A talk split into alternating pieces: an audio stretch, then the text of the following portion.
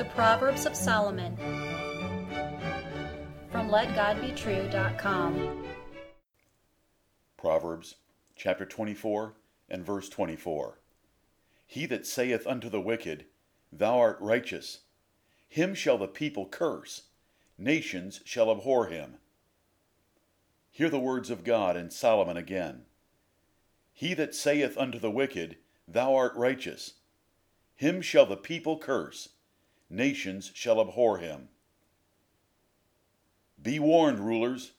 You do not have the right to do as you think. You have the duty to do as God thinks. Your ideas of right and wrong are nothing compared to His revealed will. Political science, or the rules of politics, is taught in Proverbs. Here, King Solomon warned civil rulers not to defend or exonerate the wicked. Such travesty of justice will cause the citizens of that nation, and other nations as well, to despise such a corrupt ruler. The preceding context is important. Proverbs chapter 24 and verse 23. It is not good to have respect of persons in judgment.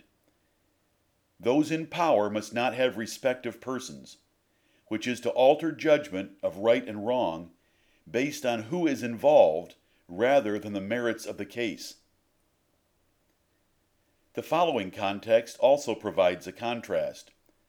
Verse 25 But to them that rebuke him shall be delight, and a good blessing shall come upon them.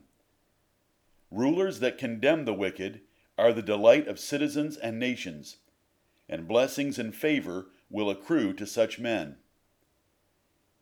Absolute right and wrong does exist, contrary to what some think. Pilate asked Jesus during his trial, What is truth? As an educated Roman, Pilate was ignorant of absolute truth, and there is less knowledge of it today. Not only does it exist, but all men will answer for it. The general rule is that the more education a man has, the less knowledge of truth he will have. A liberal arts education is filled with man's thinking against God's revealed will, so there is little chance for truth to survive in the minds of those pursuing such a degree. The violation of this proverb occurs on every side. Can you see it? There is no challenge to know what governments are legislating, adjudicating, and enforcing today, for news media of all sorts generally make it very public as soon as it occurs. However, God's Word must be studied to know His will. Unless you know the Bible, you will not know right from wrong as defined by God. You will not recognize when justice, truth, or wisdom are corrupted.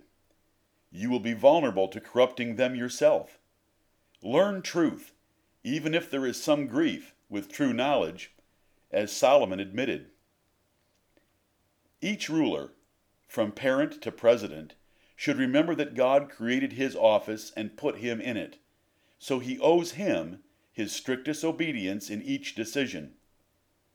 He was at his mother's breast just a few days ago with no understanding at all, and now he sits on one of the thrones of judgment in the world, so he should humbly and fully submit to what God has written.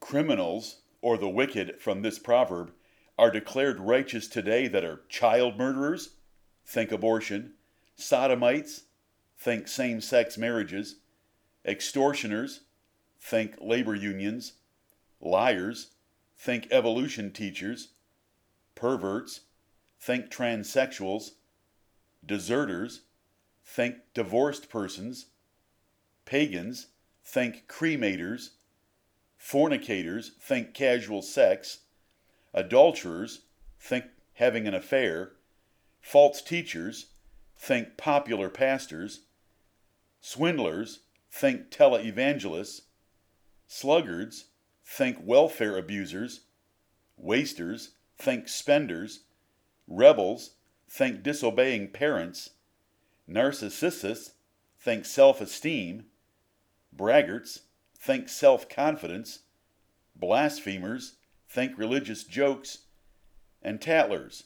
Think gossip. Before you can expect your government to legislate, adjudicate, or enforce true justice, you must learn to do it yourself. In fact, before you can even pray for a righteous government, you need to be living righteously according to God's word. For it is only the effectual, fervent prayer of a righteous man that accomplishes anything.